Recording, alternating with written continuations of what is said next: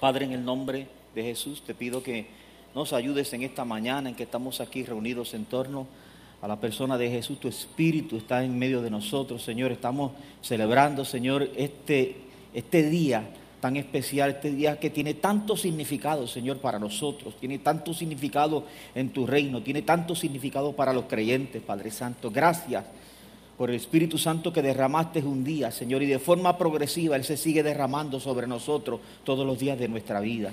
Gracias en el nombre de Jesús. Amén, amén, amén. Yo quisiera compartir una palabra y luego al final hacer unos comentarios sobre, sobre lo que significa este tiempo de Pentecostés para, para la iglesia. Amén. Ah, después que Moisés fue a ver a Faraón para decirle, llevar el, el mensaje, deja ir a mi pueblo, la Biblia enseña que las cosas se complicaron. Faraón se prendió, se le metió el diablo a Faraón. Y Faraón dijo, esta gente son unos vagos. Nosotros le damos la paja para que ellos hagan el ladrillo. Lo que vamos a hacer es que de ahora en adelante ellos tienen que buscar la paja y hacer la misma cantidad de ladrillo.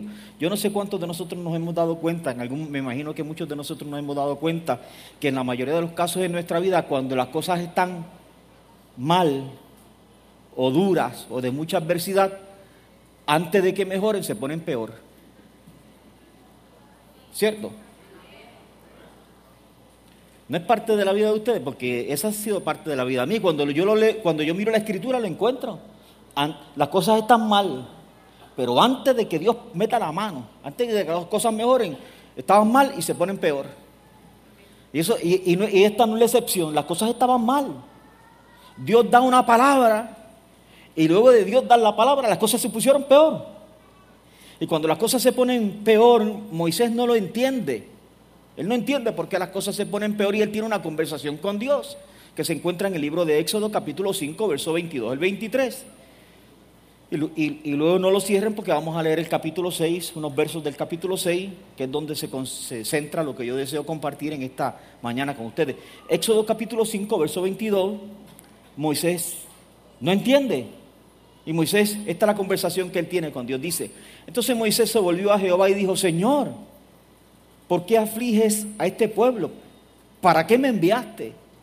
Porque desde que yo vine a Faraón para hablarle en tu nombre, ha afligido a este pueblo y tú no has librado a tu pueblo. Él está diciendo, ¿por qué lo afliges? No es porque la aflicción la producía Dios, es porque Dios tiene la capacidad de quitar la aflicción y no se la ha quitado. ¿Por qué no le has quitado la aflicción? Desde que yo vine la cosa se complicó. Y luego que Moisés le dice a Dios eso, esta es la contestación de Dios en el capítulo 6. ¿Ok? Capítulo 6, verso 1. Esto es lo que Dios dice. Jehová respondió a Moisés, ahora verás lo que yo haré a Faraón, porque con mano fuerte los dejará ir y con mano fuerte los echará de su tierra. Como quien dice, va a llegar el momento, lo que yo voy a hacer es tan, es tan extraordinario, que va a llegar el momento en que Faraón no los va a querer a ustedes en la tierra, los va a votar. Lo cual en efecto ocurrió. Ellos decían, váyanse, váyanse, esa es la historia, váyanse. Le daban hasta prendas, le daban anillos, alhajas, pulseras de oro, les daban, váyanse. Esa es la historia. Porque con mano fuerte los dejará ir y con mano fuerte los echará de su tierra. Habló todavía Dios a Moisés y le dijo, yo soy Jehová. Algunas versiones, de, depende de la traducción que usted tenga, puede decir yo soy Señor. Pero realmente la mejor traducción es yo soy Jehová, porque la palabra Señor no contiene todo el significado que lo que significa Jehová, el nombre. ¿Ok? Son dos palabras diferentes, lo que pasa es que como no se pronunciaba el nombre de Jehová, se sustituye por el por Señor, y algunas versiones de la Biblia lo encuentran más cómodo poner, colocar la palabra Señor ahí. Pero la palabra sería Yahvé o Jehová, porque era el nombre de Dios. Y el nombre de Dios, Jehová, tiene un significado que el nombre Señor no lo tiene. ¿Ok? ¿Hasta aquí vamos bien? Ok. Habló todavía Dios a Moisés y le dijo, yo soy Jehová, yo soy Yahvé. Aparecía a Abraham, a Isaac y a Jacob como Dios omnipotente mas en mi nombre Jehová no me di a conocer a ellos. cuando yo leí yo dije, tiempo. Yo como que nunca había en mi vida le había leído, leído esto. Dios le está diciendo Yo me manifesté a Abraham, a Isaac y a Jacob, a los padres. Abraham, Isaac y Jacob. Yo me manifesté a ellos como el Dios Todopoderoso. Pero en mi nombre, Jehová, yo no me di a conocer a ellos. Y yo dije, tiempo, tiempo, tiempo, aquí hay algo, aquí yo me perdí, dije yo, en la Biblia, me perdí. ¿Por qué? Porque cuando tú buscas Génesis, de hecho Abraham aparece en el capítulo 12 de Génesis, y los padres los vas a encontrar del capítulo 12 al capítulo 50, donde termina José, ¿correcto? La historia con José, Jacob y José. Desde ese 12 al 50, el nombre de Jehová aparece 100 veces. Yo me estoy comunicando, ¿verdad? Continuamente ellos mencionan el nombre de Jehová. Los padres, Abraham, Isaac y Jacob. Pero Dios está diciendo aquí, ellos no me conocieron. Ellos no conocieron mi nombre. Yo me manifesté a ellos, yo le manifesté a ellos solamente una cara de mí. Yo le manifesté a ellos solamente mi poder. Ellos me conocieron a mí como el Dios Todopoderoso, pero ellos no conocieron todo lo que yo soy. Así que yo, todo esto me, dio a mí mucha curiosidad. Y yo decidí que yo necesitaba eh, estudiarlo y qué bueno que me estuve enfermo todo, todo este tiempo. Así que, así que lo primero que yo hice fue, dije, déjame mirar los encuentros de los padres con Dios los encuentros de Abraham, los encuentros de Isaac y los encuentros de Jacob con Dios para verificar lo que aquí Éxodo capítulo 6 está diciendo, que Dios se mostró a ellos solamente como el Dios Todopoderoso. Esto fue lo que yo encontré. Encontré en Génesis 17 que hay un encuentro de Dios con Abraham, Génesis 17, 1, y dice así, era Abraham de edad de 99 años cuando le apareció Jehová y le dijo, yo soy el Dios Todopoderoso anda delante de mí y sé perfecto. Yo dije, ok, un a cero. Es verdad. Dios se mostró aquí como el Dios, ¿como que Dios? Como el Dios Todopoderoso. Cuando Isaac bendice a Jacob en Génesis 28, el papá bendice al hijo en Génesis 28, esto fue lo que Isaac le dijo a, su hijo Jacob. Y el Dios Todopoderoso te bendiga te haga fecundo y te multiplique para que llegues a ser multitud de pueblos. ¿Por qué Isaac usó la bendición del Todopoderoso? Sencillo, porque esa era la que conocía. ¿Por qué usó el Dios Todopoderoso? Porque eso era lo que él sabía. Cuando Jacob va a bendecir a sus hijos, ¿se acuerdan cuando, cuando los hermanos de José se encontraban en Egipto y José les dijo a ellos, como José pensaba, estos son unos diablos todavía, y, y ellos se enteró de que había un hermano, Benjamín, que era el hermano de él, de, padre y de, madre, le dice, no vengan a mí, a menos que vengan con, el, pequeño, eso, con Benjamín. Él está pensando, si, me si estos desgraciados me hicieron algo a mí, lo más seguro también se desquitaron con mi hermano. Así que cuando, cuando, cuando el hambre arrecia y Jacob le dice a sus hijos, vayan a buscar comida a Egipto, eh, los hijos le dicen, papá, no podemos porque ese hombre de allá, el príncipe de allá dijo que no lleguemos allá con, a menos que, lleguemos con nuestro hermano pequeño. Y entonces ahí se forma una discusión y Jacob decide que ellos salgan y que salgan con Benjamín, pero que lo protejan. Y Jacob decide bendecirlos. Y esta es la bendición que que le da, le dice, Génesis capítulo 43, verso 14, y que el Dios Todopoderoso conceda misericordia. Vuelve otra vez, Jacob cuando va a bendecir a sus hijos, se refiere como el Dios Todopoderoso. Cuando Jacob le cuenta a José cómo fueron sus experiencias con Dios, eso se lo cuenta en Génesis 48, 3. Entonces Jacob dijo a José, el Dios Todopoderoso se me apareció en un lugar que se llamaba Luz en la tierra de Canaán, me bendijo. Cuando Jacob, Dios le dio, Dios tiene un encuentro con Dios y Dios le da una palabra en Génesis capítulo 35, verso 11. Esta es la palabra que Dios le da a Jacob. Le dice, también le dijo Dios, yo soy el Dios todopoderoso. Sé fecundo y multiplícate. Una nación y multitud de naciones vendrán de ti y reyes saldrán de tus lomos. Cuando yo me puse a leer todos los encuentros, tú lo puedes, puedes hacer la misma asignación que yo hice, todos los encuentros de Dios con los con Abraham, Isaac y Jacob, los encuentros lo único que hablan de, un Dios que se llama el Dios Todopoderoso. Lo cual es cierto lo que dice Génesis capítulo 6, cuando en el verso 3 Dios le está diciendo a Moisés, cuando yo me manifesté a Abraham, a Isaac y a Jacob, yo me manifesté a ellos como el Dios Todopoderoso porque ellos no conocieron mi nombre. Interesante, aquí la palabra conocer es la palabra hallada. En hebreo es la palabra hallada. Es la misma palabra que en el griego, en Hechos de los Apóstoles, cuando, cuando los demonios hablan con, uh, con, el, que, con los hijos de Seba, que le, estaban reprendiendo, y el demonio dice, a, a, Jesús conocemos, y usa la palabra ginosco, y después dice, a Jesús conocemos, a ginosco, y, y dice, y a Pablo conocemos, epistamai, ginosco es conocimiento por experiencia. Epistamai es conocimiento referencial. Aquí, en, este capítulo 6 uh, de Éxodo, eh, cuando la Biblia está diciendo, y ellos eh, no me conocieron, usa la palabra yada, que significa conocimiento por experiencia. Ellos, ellos conocieron el Dios Todopoderoso, pero ellos no, ellos no me conocieron a mí. Tú puedes conocer mi nombre y no conocerme a mí. Yo puedo conocer tu nombre y no conocerte a ti.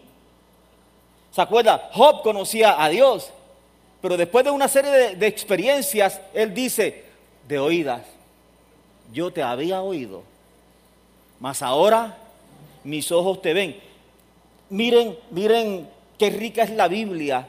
En Primera de Samuel, capítulo 2, verso 18, uno de los profetas más extraordinarios que hay en la Biblia. Primera de Samuel, capítulo 2, verso 18, dice así la Biblia. Y el joven Samuel ministraba en la presencia de Jehová vestido de un efod de lino. ¿Quién ministraba en la presencia de Jehová? Samuel, ¿correcto? Eso era todos los días. Recuerdan que él fue escogido, él fue el milagro. ¿Se acuerdan que él era, era, era, él fue el milagro producto de, del sumo sacerdote que declaró una palabra sobre su mamá cuando su mamá era estéril, no podía tener hijos, Ana? Y ella dijo, ella dijo, si me das un hijo, yo lo voy a dedicar a ti. Este, es el milagro, este es Samuel tan pronto el niño nació, ella lo tuvo un tiempo y fue y lo llevó al templo y lo entregó al templo para que sirviera. Es ese nene que está ahí. Que dice, ministraba en la presencia de, de Jehová. Eso es capítulo 2 de Primera de Samuel. Pero en el capítulo 3, miren lo que dice el capítulo 3, verso 7. Y Samuel no había conocido aún a Jehová. Ni la palabra de Jehová le había sido revelada. Espérate, este es el muchacho que en el capítulo 2 ministra en el templo, ¿a quién ministra? A Jehová. Pero en el capítulo 3 dice que él no lo conocía, que ni siquiera conocía su palabra. ¿Será posible que alguien, alguno de nosotros podamos estar sirviendo a un Dios que no conocemos? ¿Será eso una posibilidad? ¿Alguna, alguna, en algún momento dado usted en el cristianismo se ha encontrado con alguien que puede ser que esté sirviendo a un Dios que no conoce? Yo llevo más de 40 años en este, en este camino y la contestación a esa pregunta para mí es sí. Para mí es sí. Así que cuando, cuando, cuando aquí el texto dice y, y Samuel no conocía, usa la palabra hallada. Y Samuel no conocía a Dios por experiencia, ni había conocido la palabra de Jehová por experiencia. De hecho, tan es así que cuando por primera vez en ese capítulo 3, Dios le habla audiblemente, él se levanta y va donde el sumo sacerdote y le dice, me llamaste. Y él le dice, muchacho, vete a dormir que estoy cansado, yo no te he llamado. Se va y se acuesta. Y al rato otra vez vuelve Dios a decirle, Samuel. Y él se levanta y le dice, a Eli le dice, me llamaste. Y dice, yo no te he llamado, condenado, vete a dormir, muchacho. Por tercera voz, por tercera vez sale la voz y le dice, y le dice Samuel, y él se levanta y va donde Elí. Entonces en ese momento Elí entiende, espérate, esto debe ser que Dios lo está llamando. Y ahí le, da le dice, la próxima vez que tú escuches esa voz, tú vas a contestar, habla, habla Señor, habla Jehová porque tu siervo escucha. Y esa es la primera vez, en el capítulo, la primera vez que Samuel tiene algo que se llama yada, conocimiento por experiencia de Dios o de la voz de Dios. Y es la misma palabra que está usando en Éxodo capítulo 6, cuando Dios le dice a Moisés, ellos, ellos saben de mi nombre, ellos pero ellos no saben quién soy yo. Ellos ni siquiera saben lo que significa mi nombre. Hasta aquí estamos bien, ¿verdad, hermano? Así que Dios lo que le está diciendo a Moisés, los padres solamente, los padres Abraham, Isaac y Jacob solo conocieron un lado de mí. Ellos solamente conocieron al Dios Todopoderoso, el Dios que hace pacto. De hecho, a veces yo he tenido algún papá en, alguna consejería que me dice, yo me siento decepcionado, pastor, yo estoy frustrado. Eh, yo, los hijos míos lo único que conocen de mí es papi el suplidor. Cuando, cuando, cuando hay, cuando necesitan algo, una llamada. O papi, fuera de eso, yo no existo. En mi casa yo no existo. Ellos solamente conocen una cara de mí. Yo soy más que eso. Yo soy más que papi el suplidor. Entonces ellos conocen solamente una cara de Dios, el Dios Todopoderoso, que es el Dios que hizo pacto. Ese Dios Todopoderoso es el que hizo pacto con Abraham, el Dios Todopoderoso es el que hizo pacto con Isaac, el Dios Todopoderoso es el que hizo pacto con Jacob. Así que dice, Dios está diciendo, ellos escucharon mi nombre, pero ellos no me conocieron. Pero es interesante lo que dice el capítulo 6. El capítulo 6 está diciendo, pero camino a la tierra prometida yo voy a hacer algo con ellos. ¿Dónde, vamos, ¿Dónde estamos nosotros? En la tierra prometida. Es un, es un evento de fe. No es que nosotros estamos pisando un lugar que se llama la tierra prometida. Correcto, esto lo hemos hablado. No, no, no. No es, no es que estamos pisando un territorio que se llama la tierra prometida. Es que estamos viviendo un tiempo de promesas, de cumplimiento de promesas. Y Dios le está diciendo a ellos, los padres solamente conocieron una cara de mí. Pero camino a la tierra prometida yo voy a hacer algo con ustedes. Y es que yo voy a cambiar mi relación con ustedes. Me van a empezar a conocer por experiencia. Amén. Voy a hacer que me conozcan, no de oídas, no solo que conozcan una cara de mí, conocerán quién yo soy, me conocerán por experiencia, sabrán que yo soy Jehová. ¿Qué significa el nombre de Jehová? Por eso dije ahorita que, había, que, la, mejor traducción es Jehová o Yahvé y no Señor, como, como en algunas de las Biblias traducen, porque el nombre de Jehová significa yo existiré por mí mismo. El nombre de Jehová significa yo soy el que existe por sí mismo. El nombre de Jehová significa yo soy el que soy y seré. Y el nombre de Jehová significa el que no cambia. Ellos conocían el Dios Todopoderoso, pero ahora Dios está diciendo, hey, yo quiero que ellos me conozcan a mí como yo soy. Yo soy el que no cambia. Yo soy el que siempre ha existido. Yo soy el que siempre ha existido y seré. Por lo tanto, como yo no cambio, yo soy el que siempre ha existido y seré, yo soy más que el Dios que hace una promesa. El Dios, el Todopoderoso es el que hace un pacto. Yo soy el Dios que cumplo. Yo soy el Dios que cumplo. él, es lo que le está diciendo en español. Todo esto es lo que le está diciendo en el español. El Todopoderoso les prometió. Pero yo soy el que les voy a cumplir. El Todopoderoso les prometió a ustedes. Les hizo una promesa a ustedes. Hace tanto tiempo les hizo una promesa a ustedes. El Todopoderoso hizo pacto con ustedes. Pero llegó el tiempo en que yo, Jehová, el Dios que existe por siempre, el Dios que no cambia, el Dios que es hoy y por siempre, el Dios que existe en sí mismo, yo les voy a cumplir a ustedes yo les voy a cumplir a ustedes aquello que yo les prometí. Así que camino a la tierra prometida, yo me voy a mostrar a ellos, es lo que Dios le está diciendo. Pero ¿cómo es que Él se va a mostrar a ellos? Más adelante lo dice, y yo lo definiría de una manera bien sencilla, por sus acciones. Porque el verso dice, comienza diciendo, por tanto. Por tanto, di a los hijos de Israel. Están conmigo, ¿verdad? Por tanto, di a los hijos de Israel. ¿Sabe cuando la palabra por tanto, qué significa?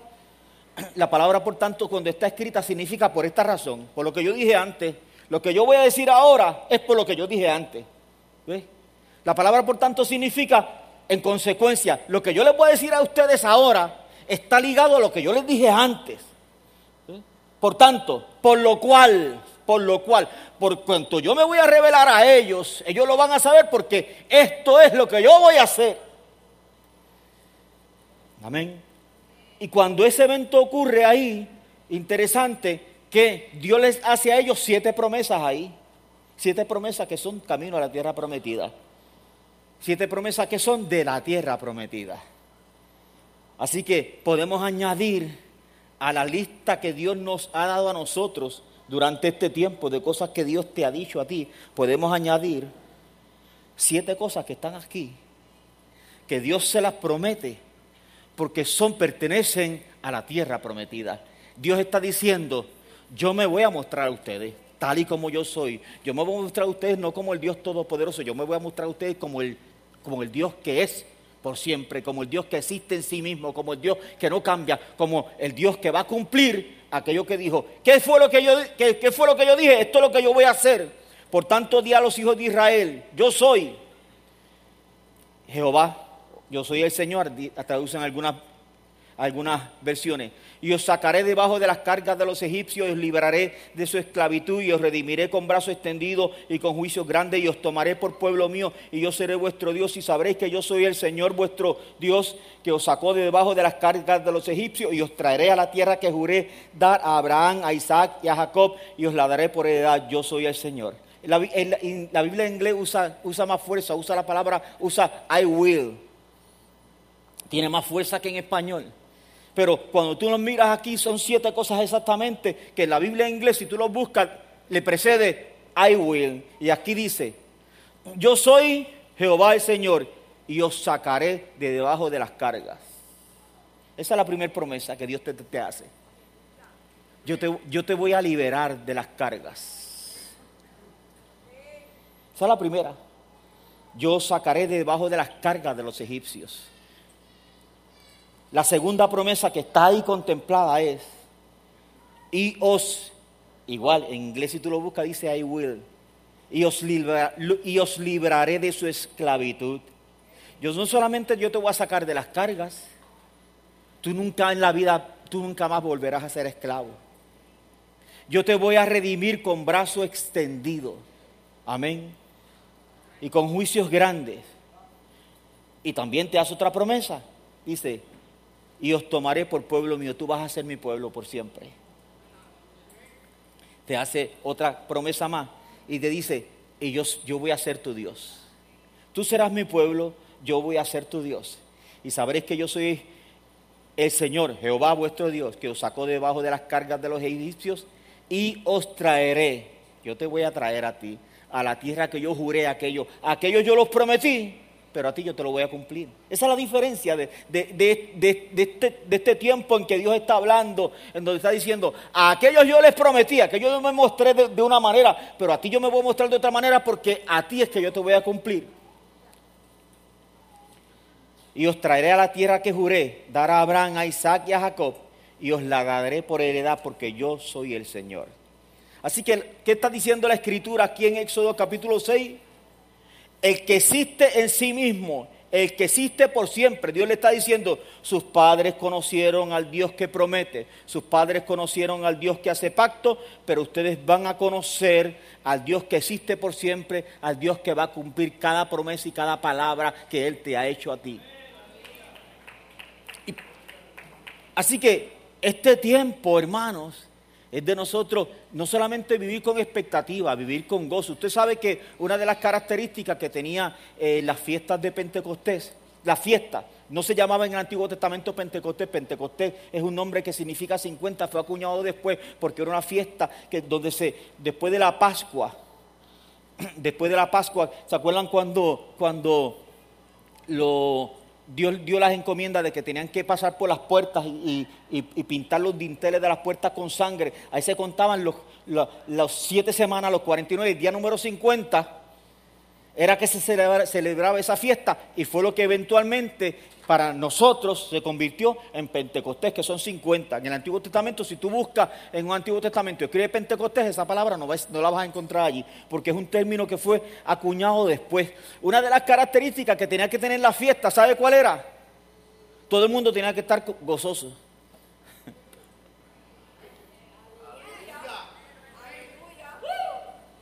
Sí, sí, tenían tres características la fiesta, tres características. La primera era que todo el mundo tenía que llegar a la fiesta alegre.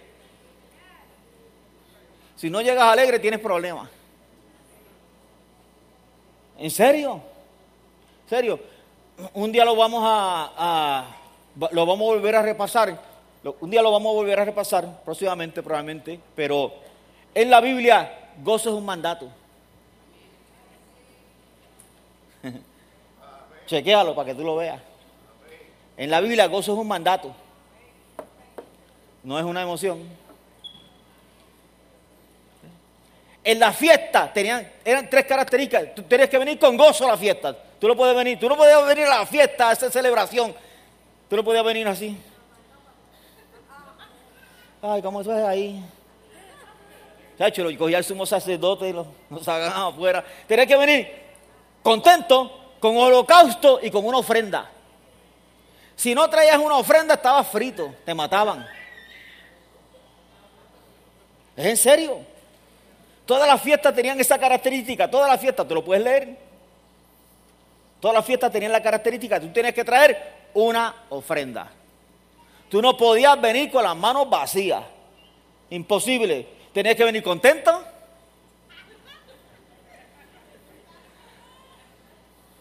Con holocaustos, tú tienes que traer una ofrenda. Tú no puedes venir, ninguno, dice el texto, nadie se puede presentar con manos vacías. Por esa razón es que algunos predicadores famosos, especialmente en televisión, utilizan este tiempo para recoger dinero. porque ellos se olvidaron del Nuevo Testamento. Y lo que hacen es utilizar la ley, el tiempo de la ley, para decirle a la gente este es el tiempo que tú tienes que traer tu ofrenda porque, porque el, que venía, el, que, el que venía y se presentaba este tiempo sin ofrenda moría. ¿Eh? Y era parte de la siembra y la cosecha. Entonces hay muchos predicadores que en este tiempo, obviando lo que dice el Nuevo Testamento, el cambio que hubo en el Nuevo Testamento, ¿eh? obviando, te tratan de lavar el cerebro para que tú des y no sirve que dejes en cualquier lugar, sirve que des con ellos.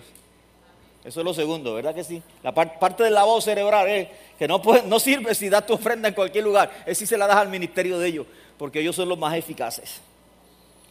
Así que, Pentecostés, dije que quería compartir una palabra breve y quería decir algunas cosas del significado de Pentecostés. Ya estoy diciendo, ya entré a decir algunas cosas del significado de Pentecostés.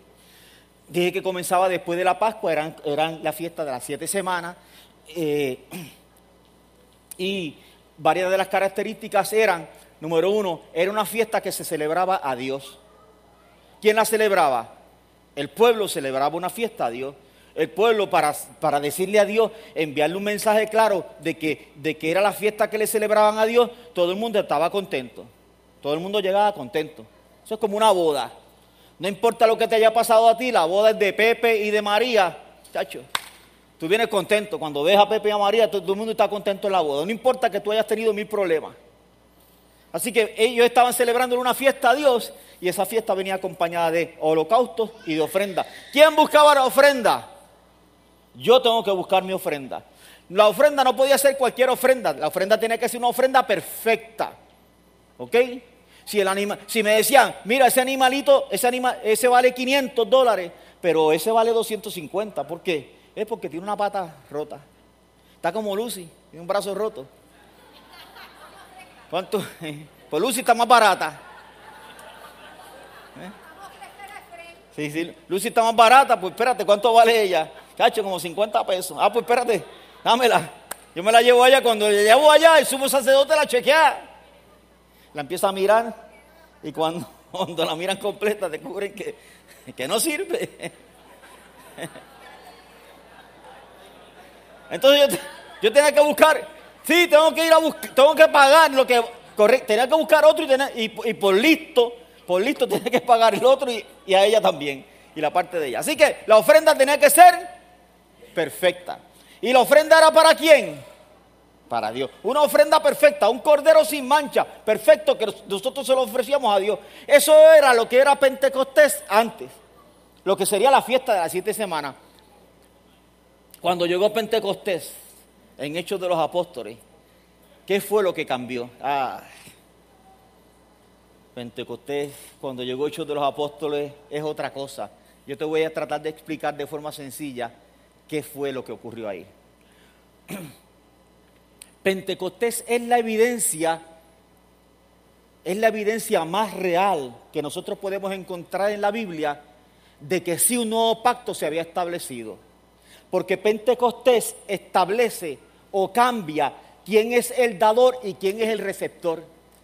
En el Antiguo Testamento el pueblo era el dador y Dios era el receptor. Dios está en la fiesta sentado, esperando que le traigan. ¿Correcto? Corderos perfectos, sin mancha, que son ofrendas para él. Todo el mundo lo tiene que traer. Todo el mundo venía y lo traía. Dios es, en, el Antiguo Testamento, Dios es el receptor y el pueblo es el dador. Ustedes son los que se preocupan. De hecho, antes de Pentecostés, si Dios no te llamaba a que te acercaras a Él, tú no te podías acercar a Él. Antes de Pentecostés, acercarte a su presencia sin permiso significaba la muerte. ¿Se acuerdan aquel pasaje cuando Moisés dice, espantado estaba yo? Creía que íbamos a morir. ¿Se acuerdan cuando Dios le dijo al pueblo, ni se atrevan, ni se atrevan a tocar el monte, porque cualquiera que toque el monte va a morir irremisiblemente morirá? Y ellos mismos, el mismo pueblo le dijo a Moisés, sube tú y habla con Dios, que nosotros estamos asustados. No vaya a ser que nos mate a nosotros. Eso era la ley en el Antiguo Testamento. Ahora llegó, el tiempo de la gracia, Pentecostés. Esto que nosotros estamos celebrando hoy es la evidencia de que hubo un cambio de cielo entre quién es el dador y quién es el que recibe. Porque en Pentecostés Dios fue el que se buscó el cordero sin mancha perfecto. No lo buscaste tú y yo no lo busqué, lo buscó Él.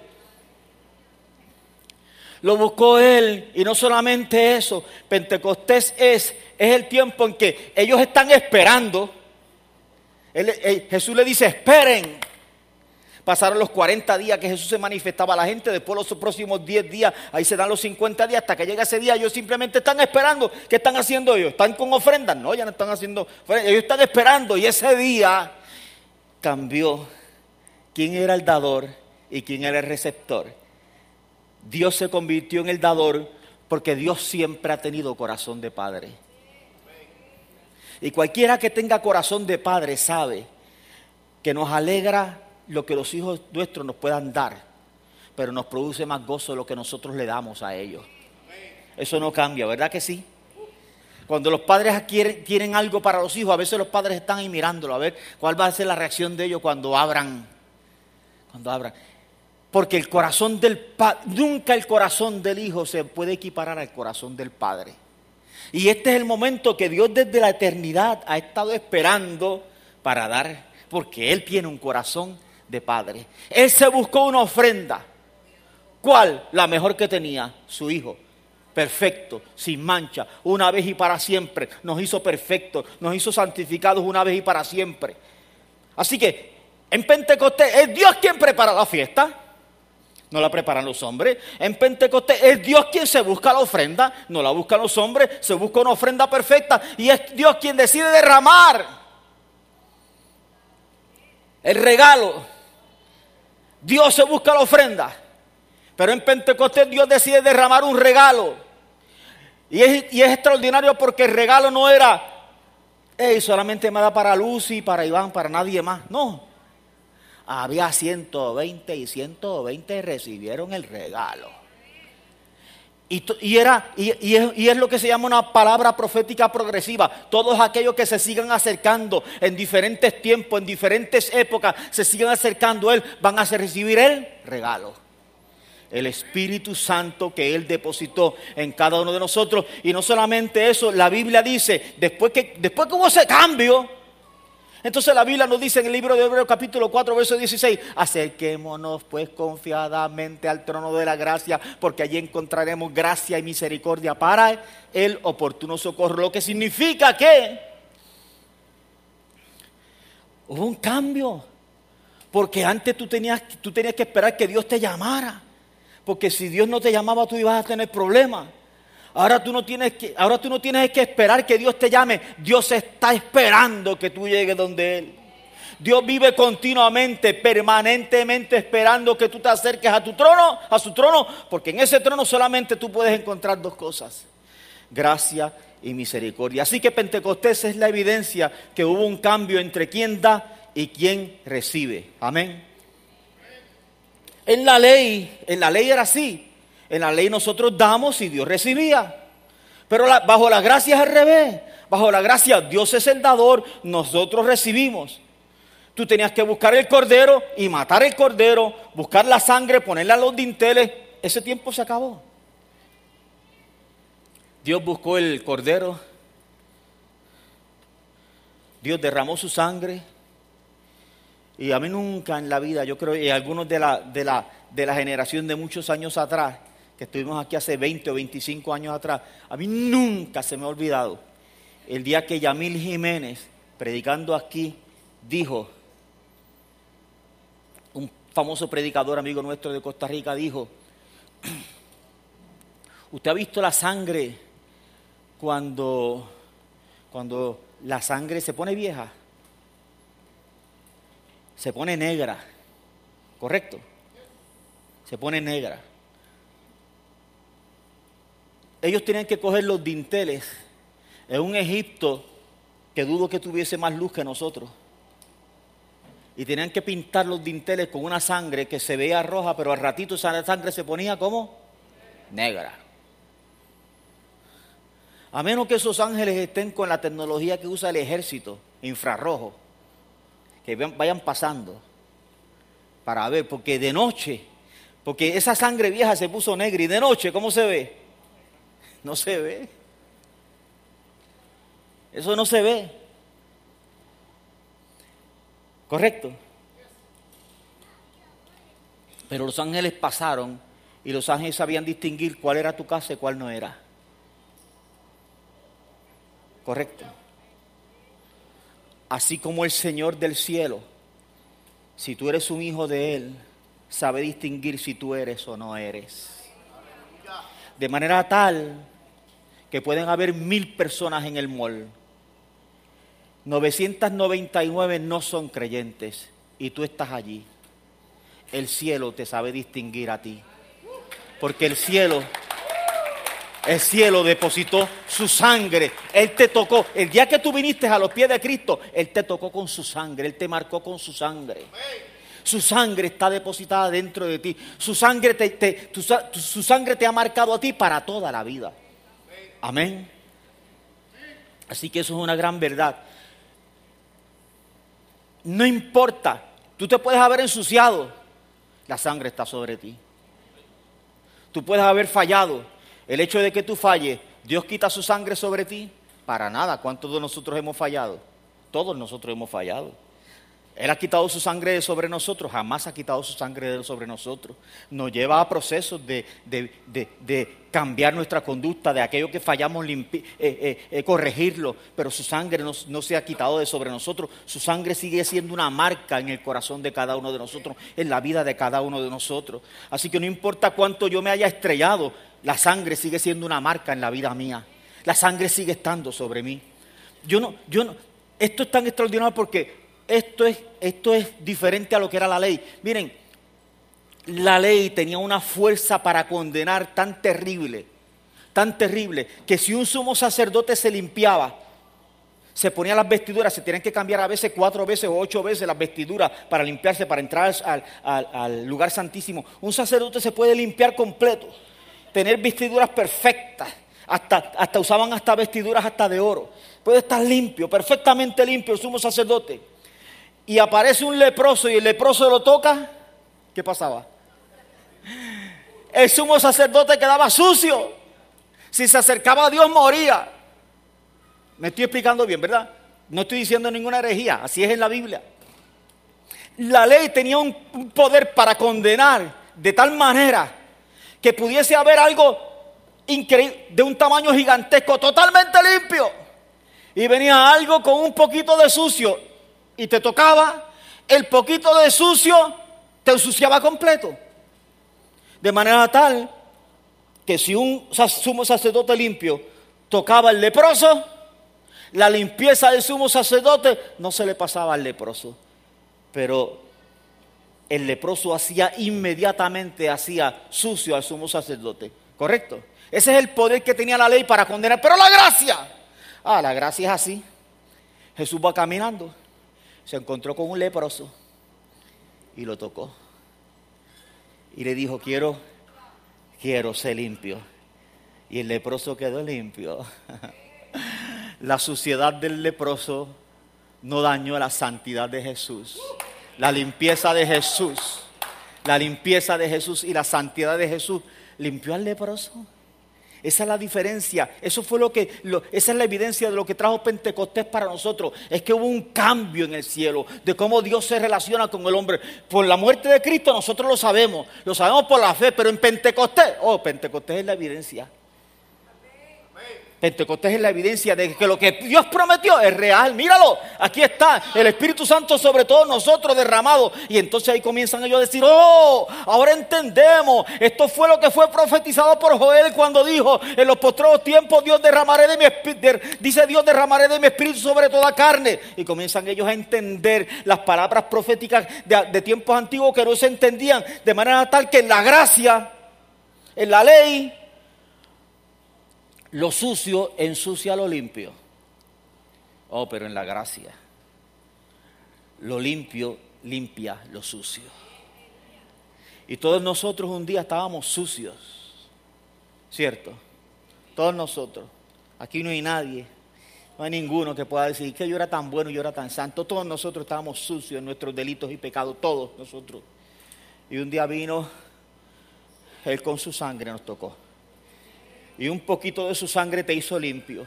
Y un poquito de su sangre me hizo limpio. Y si hoy tú tienes una vida y yo tengo una vida es porque su sangre nos tocó y nos hizo limpio. Así que si hay un mensaje para esta mañana para nosotros, es cuidado que, que te puede tocar la sangre si la sangre te toca te limpia. Si la sangre te toca, te limpia. Si la sangre te toca, te deja nuevo. Si la sangre te toca, vas a ser transformado. Si la sangre te alcanza, cuidado si la sangre te alcanza. ¿Y qué queremos decir nosotros? Sí, que me alcance la sangre. Que me toque la sangre, porque si la sangre me toca, yo seré nuevo, yo seré transformado, yo seré cambiado. Pentecostés es el día, es la evidencia, es la evidencia de que Dios decidió cambiar la manera en que Dios se relacionaba con el hombre donde Dios decidió mostrar su amor y el amor tan extraordinario. La Biblia dice, imagínate si esto es tan extraordinario que la Biblia dice que el Espíritu Santo que Él dejó sobre nosotros es el pronto. ¿Sabes lo que es un pronto? Cuando tú quieres comprar un carro, tú quieres comprar un carro y el carro vale 20 mil dólares y tú dices, yo voy a dar 2 mil dólares aquí de pronto. ¿Sabes lo que significa? Que llega alguien ahí y dice, mira, yo te voy a comprar ese carro. No, no, no. Pero yo te lo compro, yo lo quiero. No, no, es que ya está, ya alguien dio el pronto. No importa, yo te doy, yo te doy lo que es y el pronto. Dice, no, no se puede. ¿Por qué? Porque con el pronto fue separado. ¿Cuánto tú vales para Dios? Yo te voy a decir, ¿cuánto tú vales para Dios? ¿Cuánto tú vales para Él? Cuando Dios pensó en cuánto que Él podía buscar para pagar por ti, para decir, tú estás separado para mí y nadie te, nadie te podrá quitar de mí. Nadie te podrá separar de mí nunca. Cuando Dios dijo, ¿qué voy a, ¿cuál va a ser el pronto que yo voy a dar por Edwin? ¿Cuál va a ser el pronto que yo voy a dar por García? ¿Cuál va a ser el pronto que yo voy a dar por Quirico? Dios dijo, ah, ya sé, yo voy a dar lo mejor que yo tengo, mi Espíritu Santo es el pronto que garantiza que tú fuiste separado para mí y que nadie te podrá sacar de mi mano nunca. Absolutamente nadie te podrá hacer. Ese es el pronto. Esas son las arras, lo que la Biblia dice. Amén. Tú te, tú te puedes poner sobre tus pies. Yo quisiera que pasaran el, el grupo de adoración y pudiésemos tener un tiempo aquí de adoración y pudiésemos cantar al Señor. Todavía es temprano, tenemos unos minutitos que podemos adorar al Señor. y podemos adorar al Señor y podemos bendecir al Señor dándole gracias. ¿Por qué? Y porque y recordando que este es un tiempo de celebración. Es un tiempo de celebración, es un tiempo de gozo.